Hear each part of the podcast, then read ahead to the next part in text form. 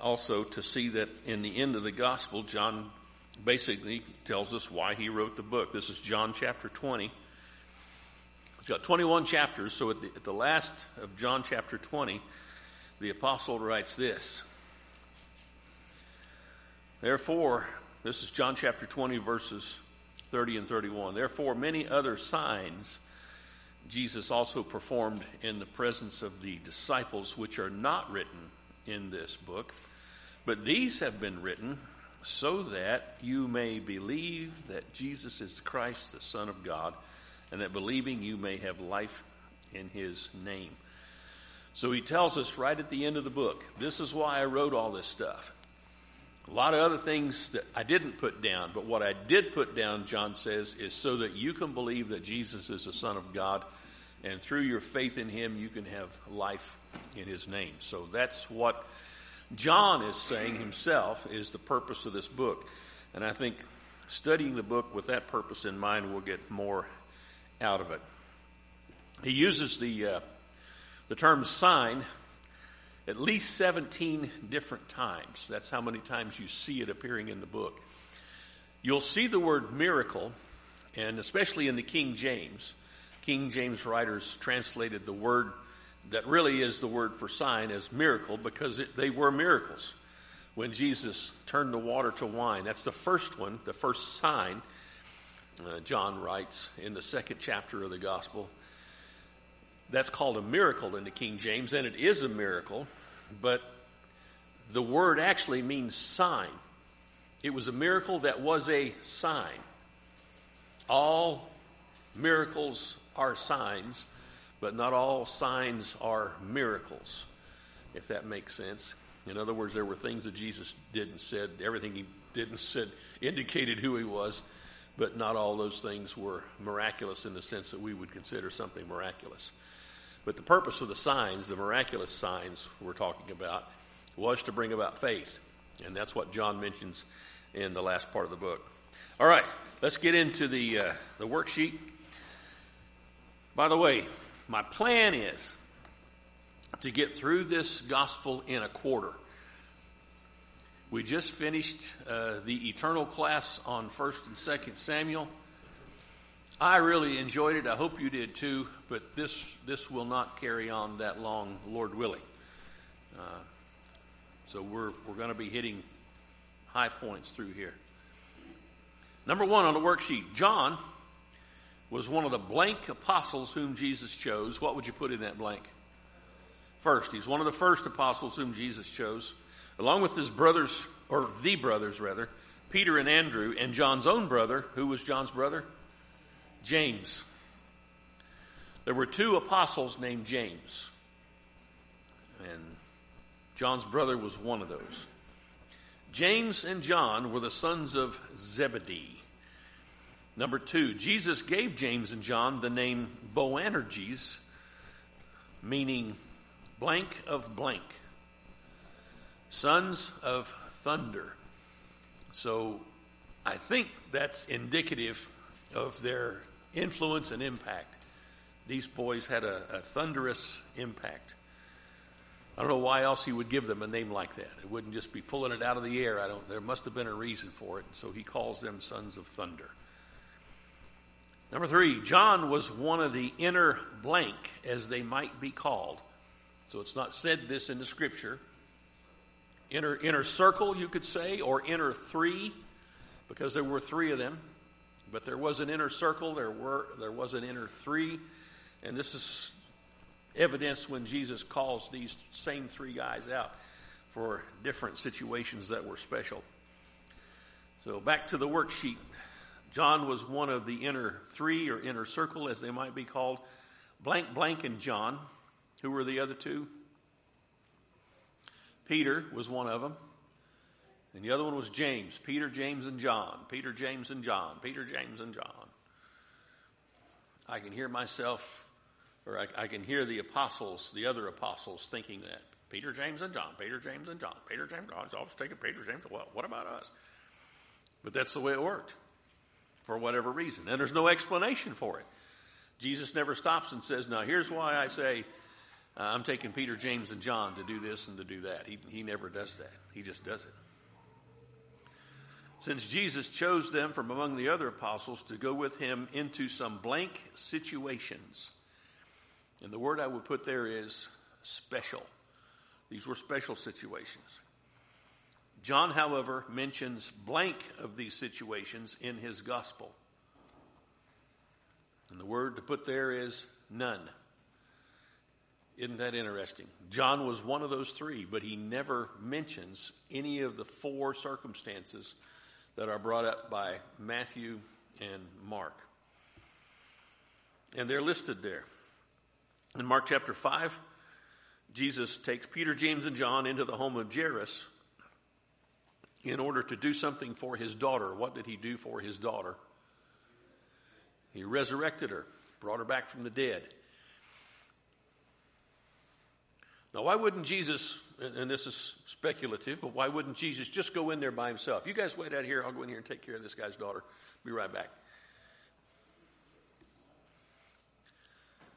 So, when you see something take place, what does that make you? You're a witness, you're an eyewitness. And it's not like these were the only things Jesus did that were miraculous or that signified. By the way, what English word do you see in the word signify? But sign.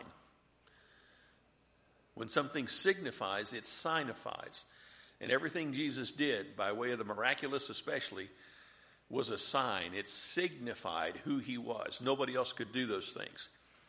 That's something that we'll see Nicodemus bring to the forefront in John chapter 3. He's going to come to Jesus and he's going to say, Nobody can do the things that you do unless God is with him. And so, this is a, a recognition by Nicodemus that Jesus is doing the miraculous, and it's written down for us so we can see uh, that, that that's the point of the signs being lived out, and Nicodemus is saying that. The second one there is from Matthew 17. This was on the blank where Jesus was blanked. The mountain or mount where Jesus was transfigured. And if you go over there, uh, you won't see mountains the way we might think of mountains here, like a big snow capped Rocky Mountain type peak. This is just a, an ascent. But what do we call Mount Scott. What is Mount Scott? It's a kind of a lump in the desert. but we call it Mount Scott because it, from a distance, it, it looks like a mountain, and it's, it sort of is. That's a cool place, by the way, if you haven't been down there. Go down and hang out on Mount Scott for a while.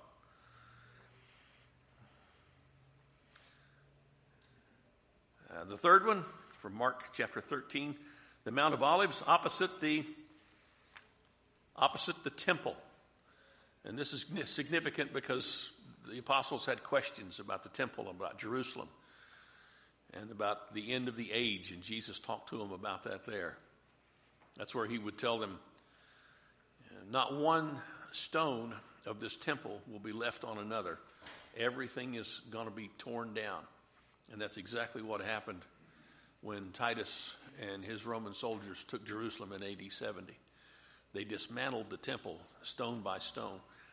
And that's why, if you go over there today, one of the most important places, if not the most important place to the Jews in Jerusalem, is the Wailing Wall, they call it. It's part of the foundational wall that's left, and that, that's it, because every other part of it was dismantled. And then the last one, Jesus took these three guys into the blank to pray, into the garden, where he would sweat, as it were, drops of blood. So those three guys went with him to these special places, and there may have been others that weren't mentioned, but these circumstances uh, were ones in which John was part. Now think about that as you read through his gospel that he was part of this inner circle, if you will, this, these three guys that Jesus specifically called to take with him into these situations. Number four, Jesus blanked both James and John for their blank in response to the Samaritan's rejection of him. What would you put in the first one? He rebuked. He rebuked or he reprimanded, however you want to say it, James and John for their blank. And there I would put attitude. I don't know if you recall this, but Jesus was on his way to Jerusalem. What was he going to do in Jerusalem? He was going to die. He was going to die forever. So he's, he's going to Jerusalem, and instead of going around Samaria like most Jews would, and why would most Jews go around Samaria? They hated the Samaritans, and the Samaritans hated them. And so he would normally, or Jews would normally go around it, but Jesus, no, we're going through. And so when they went into Samaria and the Samaritans saw them, they said, What are you doing here? You need to get out of here. So Jesus is on his way to Jerusalem to die for these guys, and they're saying, Get out of our country. James and John, filled with Bible knowledge, say what? Why don't we call down fire from heaven like who? Remember when Elijah did that? These guys knew about Elijah. And that impressed them. It's impressive to me when I think about that. Elijah sitting there on that mountain and he's got these 50 guys come after him. Hey, king says you to come down and go with us. He said, well, if, if I'm the prophet of God, let fire come down out of heaven and consume you and your 50. They're incinerated right there. 50 more come. And they treat him the same way with that kind of disrespect and disregard. And he said, Well, if I'm a prophet of God, let fire come down and consume you guys. So when the third 50 shows up, and I, I don't know if there was evidence of the first 50 and what was left of them, doesn't say anything like that. But the third commander says, Please, I don't mean any disrespect, but my orders are to have you come with me and go to the king. Would you please do that? Basically, is what he said. And Elijah said, Yes, I'll come down, I'll go with you. So it pays to give respect where respect is due. But here Jesus is coming through Samaria, and the Samaritans are rejecting him, and these two guys are saying, Let's call down fire like Elijah did. And Jesus says, That's not what I came for. That's a good lesson for me. Especially when I'm on the road and people are hanging in that left lane like they own it.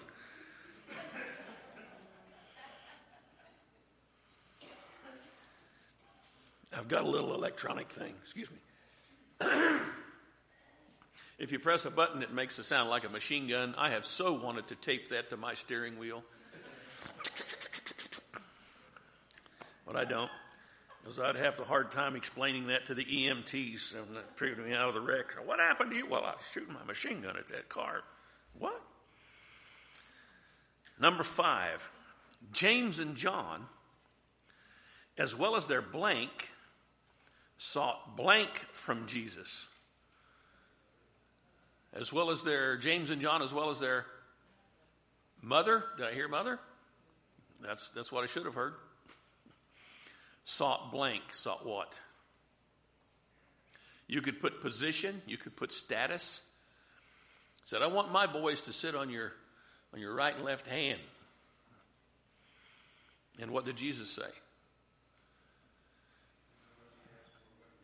he, he said, You don't know what you're asking for, and by the way, that's not mine to give. Because at this point, all authority had not been given him. It would be, but it hadn't been given yet. You remember how the other apostles responded to them? They got upset, they got angry. Why? You guys think you are? Asking for a special privilege. Was, they were just a bunch of guys, like we would be a bunch of guys. They're no different from us, except that they spent three years with Jesus. And see, that, that also gives me hope to know that these guys were with Jesus every day, every night. They lived with him. They heard his teaching. They saw the miracles. And they still did things that he had to rebuke.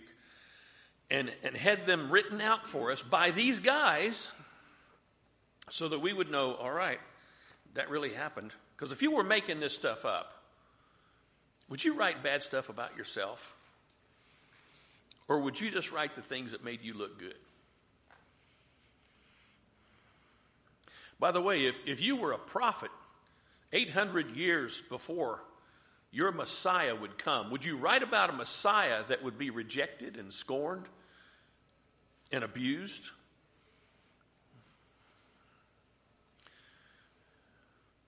Makes us think about the legitimacy of every prophecy ever made about Jesus. them in what they were writing. Absolutely. So whether they wanted to write it or not, they were going to. And Peter even makes mention of that in the second letter, first chapter of the second letter. He talks about them writing down things that they didn't even understand because that's, that's what was being dictated to them. Just like John in the Revelation. Jesus is dictating the revelation to John. He's just writing down what Jesus is telling him to write down. He doesn't understand it all, but he's writing it down accurately. And so when we read these things that the Holy Spirit inspired, we're understanding that the Holy Spirit is the author, not these guys. They're, they're just the writers. Man. Excuse me. The rest of the time, they were just human like we are. Same emotions, same, same problems, same thoughts. Exactly. But you know, during that time, they were focused on the writing. So they're showing, they want to show us that, yeah, they're as human as us. Exactly. And if, if you allow the Holy Spirit to guide you and everything He guides you, you're going to be doing right. But, but when you get off on your own, you, you get back to being your own and you're, and you're trying to do right, but you're not that smart. You're, you're not God. And so you can't do it perfectly, which is exactly why Jesus came. Jesus didn't come down and say, Well, I'm, I'm going to die for those of you who can't get it right. And for the rest of you, you'll be great because you can be good. Who did Jesus say to call good? Nobody. Called no man good. There's only one good. And at that point, he was talking about his father. Technically, he was good too.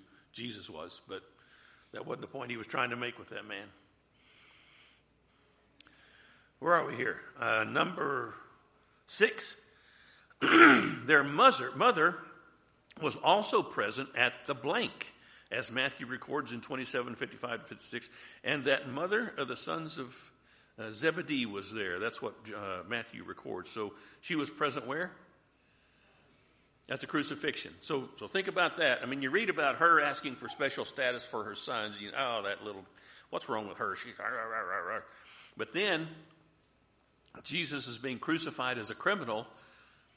He's being persecuted. People are crying out for his blood. Literally, they're crying out, crucify him, crucify him. But she's not afraid to be there. She shows up at the crucifixion. She's associated with Jesus and does not seem afraid or ashamed to have that happen. It's kind of like Thomas. We always often hear, oh, doubting Thomas, doubting Thomas. But Thomas is the one who had previously said when Jesus was going to Jerusalem and they said, man, they're trying to kill you there.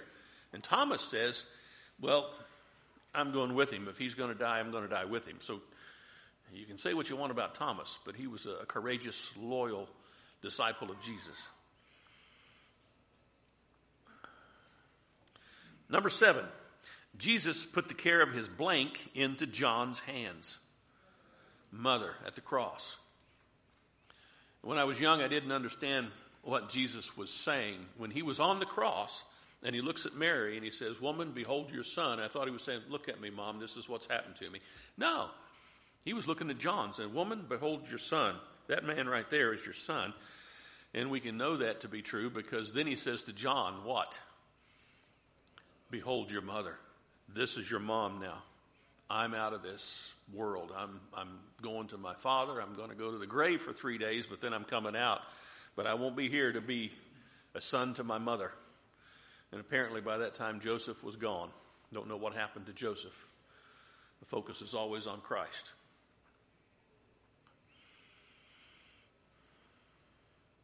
Number eight, John was almost certainly the disciple whom Jesus loved. And John's the only one who says that.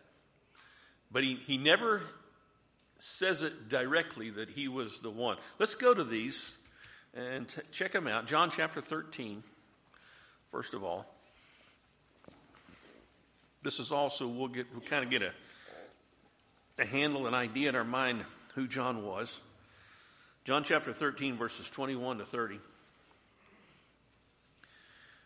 When Jesus had said this, he became troubled in spirit and testified and said, Truly, truly, I say to you, one of you will betray me. Oh, thank you, Chad.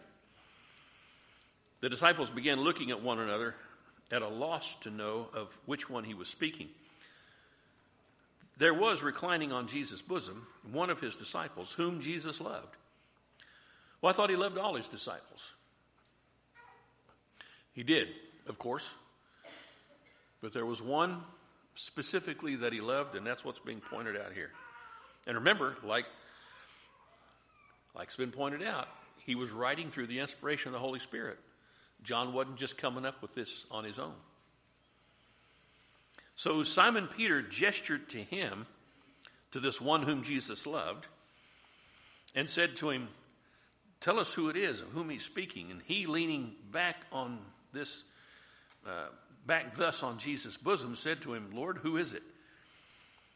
Jesus then answered that it is the one for whom I shall dip the morsel and give it to him. So when he had dipped the morsel, he took it and gave it to Judas, the son of Simon Iscariot.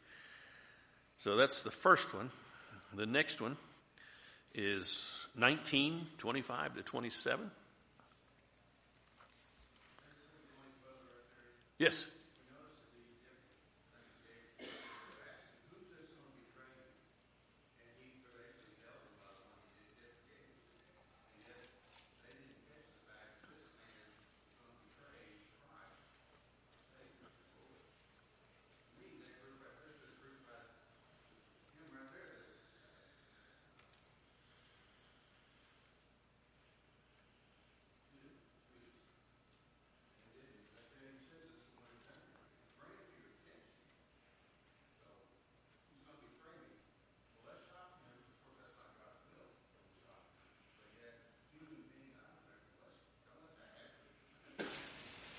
And why they didn't respond better to that, who knows? But this was a plan that had always been in place. As a matter of fact, David, and David lived about a thousand years before this happened, he wrote about Judas, not by name, but he wrote about one who would lift up his heel against the Christ. Perhaps they had learned enough about love from being with Jesus that they were not going to kill. That what now? Perhaps they had learned enough about love from being with Jesus that they weren't ready to kill this man who was going to Okay. Or even to put him out. Maybe they learned. Not, not all of them wanted.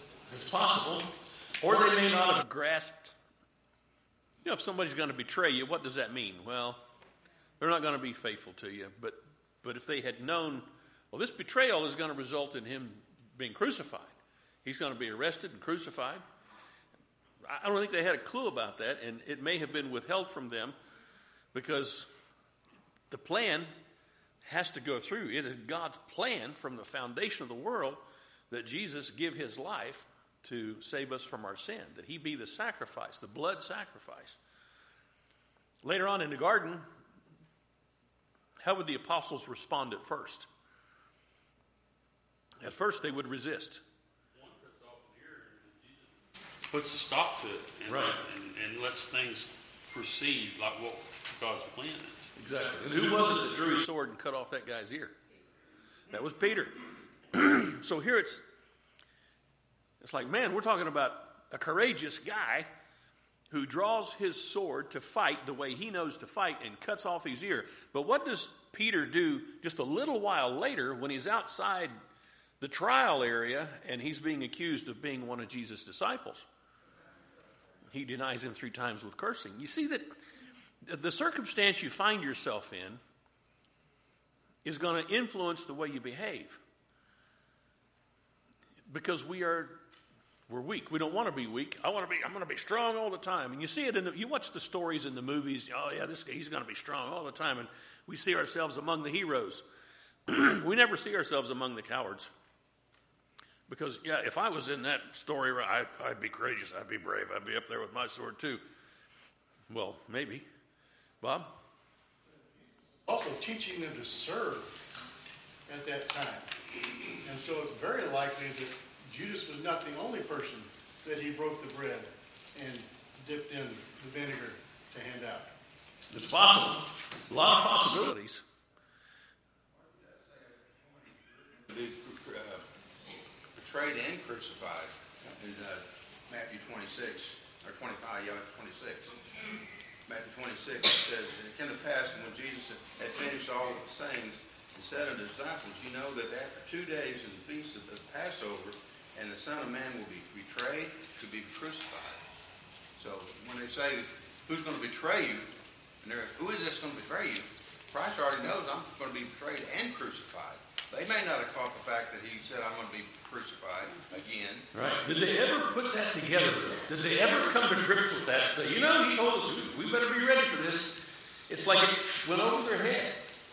How many of the apostles were at the site of the grave, burial, on the third day? Not a one of them.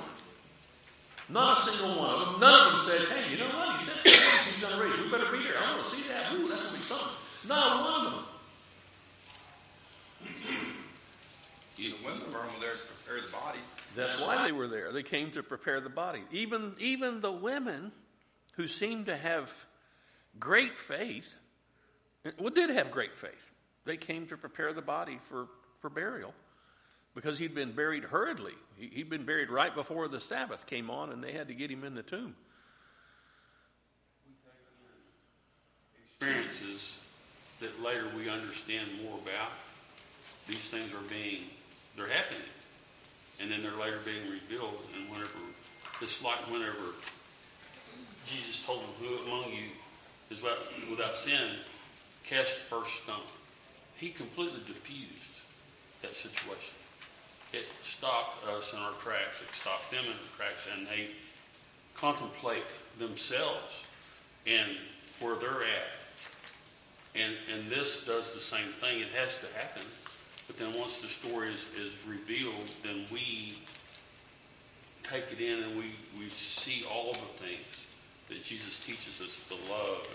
And it, there could have been someone else, and we stop and we reflect. And it has that impact on us, and it's a changing impact. It has to happen. We just have to understand it the best we can and then apply it to our lives. And all the things, the, there's so many things that we can't. All of our lives we read it and we glean something else. Oh, I didn't notice that. You know, and that's that's that revelation. And then that understanding after the revelation and being recorded, just like the disciples writing it. Maybe he didn't really realize it until after it was.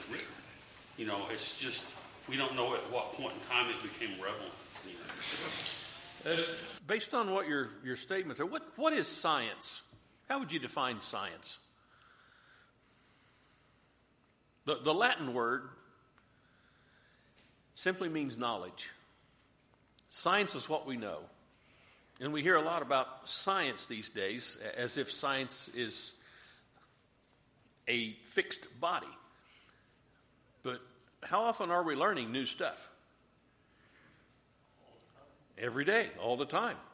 Uh, I don't know if, if, if you uh, follow much of the, the theory of, of evolution teaching, but I don't know how many times I've seen an article about evolution or some new discovery and it says this changes everything this changes everything this change how many you just look for that and you'll start seeing that what that tells us is we don't know anything because every new thing we discover changes everything now that's in the physical realm that's in the spoken uh, universe god spoke it into existence and we're still discovering things uh, ultraviolet light, when was that discovered?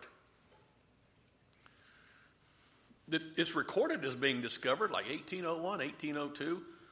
Infrared right after that, or I can't remember which one was before the other, but that's, that's really late in time.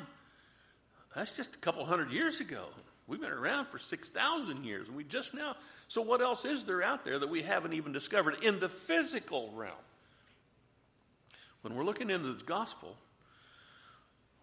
we're having the spiritual realm revealed to us the, the life of Christ, the teachings of Christ, the principles of Christ. All of these things, it's like we are toddlers who've just learned to stand up, and we're not very good at that, and we're trying to figure these things out.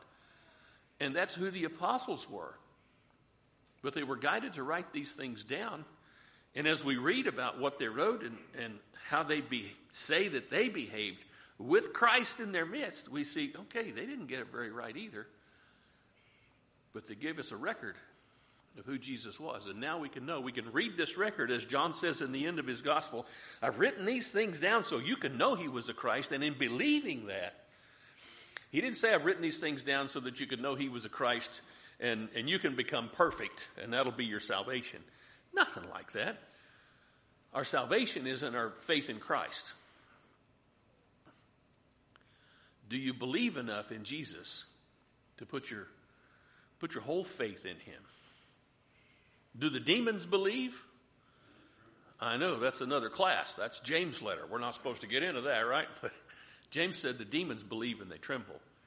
But they don't believe in the sense that they would put their faith in Jesus for their soul salvation. And that's where you and I are. That's why John wrote these things, so we would read them and go, okay, I'm trusting him. There isn't anybody else to trust. Preston? I love this class. But there's a, I was reading the passage, trying to read ahead and keep up and fill in the blank. I don't know if you're allowed to do that. Read uh, ahead. Well, on, in James 1 and 16, there's a passage that I had to pause and go and try to understand it. And out of his fullness we have received grace in place of grace already given. Basically, grace upon grace. And I'm like, John is, you know, came before him and he, he, he revealed Christ. He, and John's trying to explain Jesus to him. And I'm like, what does that mean, you know? And it's almost like a, a set of glasses that he's given us to try to understand grace upon grace, the fullness of Christ. Uh, and, and if we try to understand it in this, through this passage, maybe it gives us a deeper understanding. You know, I, I, I, got to that verse and I couldn't move on. I'm like, what does that mean? You know, You can't, can't hardly move on, can you? Because you come back to it later. Oh, I didn't see that. That I didn't see that there last time. That's the way the Bible is. I, I think that's part of the reason why the Bible is described as the living and active Word of God. That's what the Hebrew writer called it. The Word of God is living and active, and you, you will not learn all, of it. If you get a geometry book, you can learn everything there is to learn about geometry. But applying that geometry to the universe is another question altogether. Math, you can figure out all the equations for the most part, but seeing those equations in the universe. Uh, there's a video, if you want to watch something really fascinating on YouTube, uh, write down fractals, F R A C T A L S. Dr. Jason Lisle. Uh, he is a mathematician who has looked at fractals and plotted them on a graph. And you'll find out what fractals are in the video. But plotting those fractals, he finds that there are patterns in mathematics that are infinite. And they, they don't create simply mathematical patterns, they create geometric shapes, and they're, they're, they're beautiful and it's throughout the creation. Any, have you heard of uh, Fibonacci's whirling squares? Uh, that, that's another mathematical thing. You can research that and find out that the entire universe has these these slow arcing lines throughout it. It's it's in a galaxy. You look at a galaxy in a in a circular, not a circular galaxy, but a spinning galaxy, and the arms are these uh, these whirling squares that were discovered by Fibonacci, the mathematician. I think that was his name. But you also see those same lines in a ram's horn or in the curve of a wave. Everywhere you look in creation, you see those things. So when David said, The heavens declare the glory of God, and the firmament shows his handiwork. You know, this is true.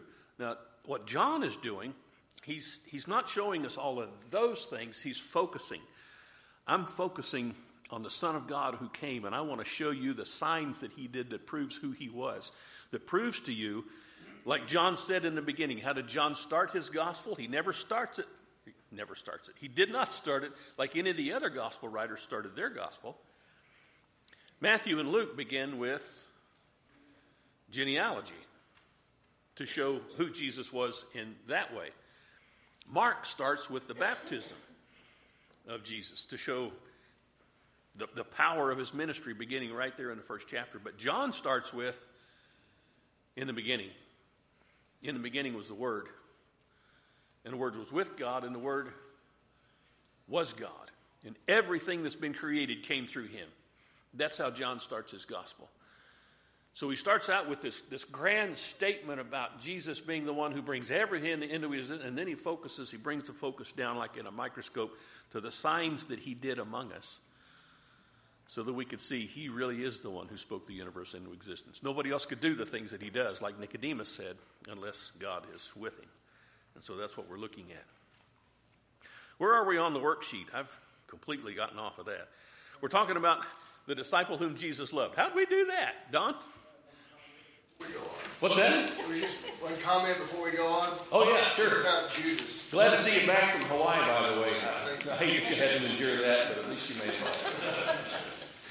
Um, I always thought, I thought Judas, you know, it was one or two things. Either he completely didn't believe that Jesus was the Christ anymore, but I think more, more, more probably more correctly is that that he that since they always thought the kingdom was going to be this physical kingdom on earth, and they were going to have power and overthrow Rome and that kind of thing, he wanted to be a part of that. He thought, and he always saw Jesus getting away from people. Well, he's the Messiah. He's going to get away. Now I can play it both ways. I can feel my greed by getting ahead by. In this new kingdom, I'll be, I'll have more money.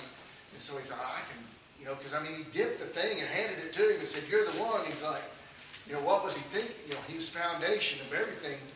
For that to just slip by him, to think, man, I'm getting ready to betray him. He had to think, well, he'll get away and, and I'll get the money and then I'll be in the kingdom and I'll be part of the power thing. And, you know, and then all of a sudden, after it was all said and done, it's like, oh no, what have I done? You know, and, and I think that's important for us too, that if we have an incorrect thinking of any kind of truth, any truth, that what we're building on it can kind of cr- crumble down if we don't watch out. Exactly. And John's focus, just like the rest of the, the gospel writers, they are the same in, in this regard. They all focus on Jesus. He's the one. Judas had his thoughts, whatever those thoughts were. He had his own thoughts, and he lived according to his own thoughts. Did he repent? We could have. He, he, he did repent. How did he show his repentance, his remorse? By hanging himself. So, whose advice did he follow in his remorse? But his own. I feel so bad, I think I'm going to kill myself. But he said, now what would Jesus do? Jesus wouldn't tell me to kill myself. He would say, well, what did Jesus tell Peter? Peter denied him three times. What did Jesus tell Peter? He said, feed my sheep. Feed my sheep. You go feed my sheep. I don't think I'm out of line to say this. If Judas had repented in a godly fashion, Jesus would have told him the same thing. But that was not the way it was going to work. And the prophecy about him would have been different. Yes. He made the right, you know. But which which came first? See, we're talking about the God who gives a prophecy a thousand years before it happens.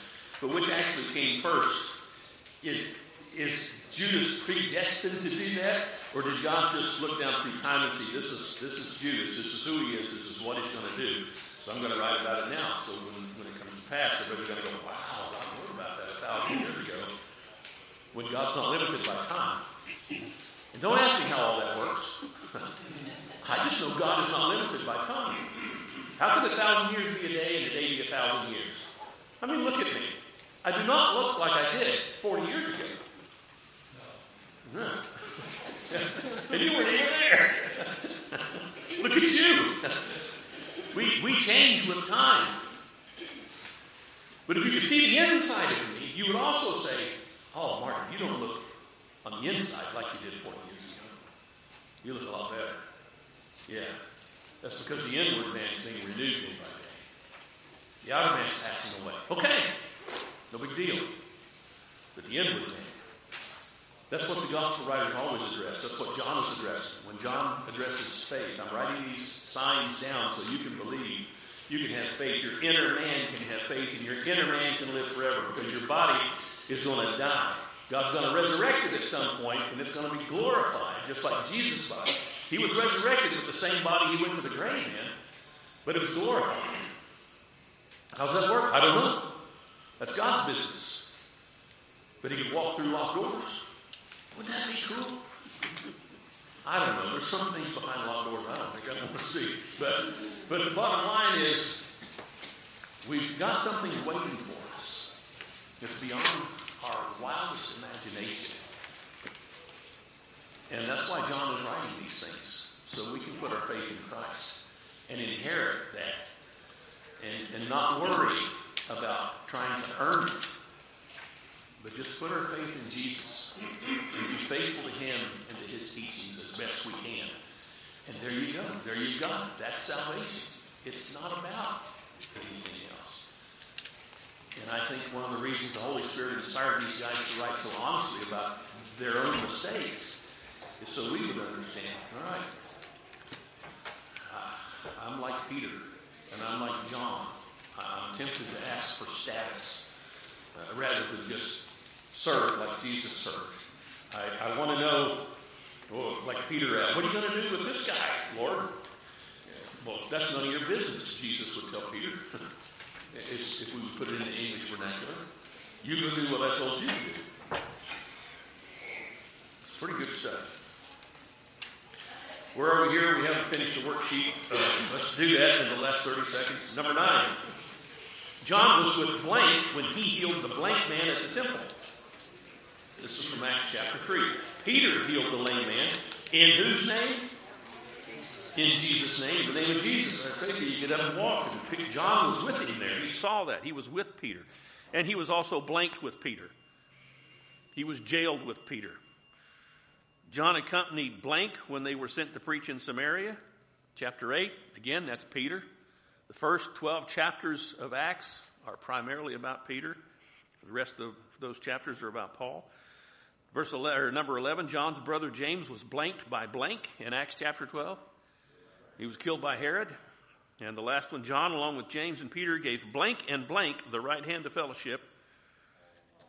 Paul and Barnabas, the right hand of fellowship, and their blessing to go to the Oklahomans. That's, that's how I read that anyway. So, all right. Next week, Lord willing, we'll get into the text. And I will will hopefully have a worksheet to, to lead us through the text so, so we make it through in our quarter. Appreciate you. Yes? Uh, a lot of commentators say that John was the youngest of the apostles. Do you agree with that? I, I kind of have an opinion, but it doesn't mean anything. And to me, if. yeah.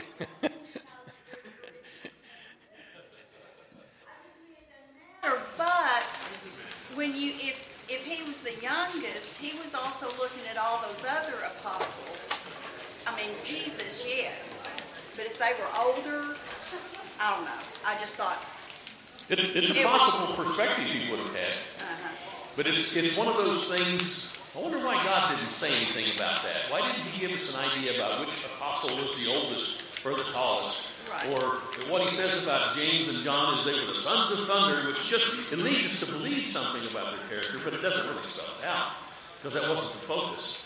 But it does give us a little bit of a clue.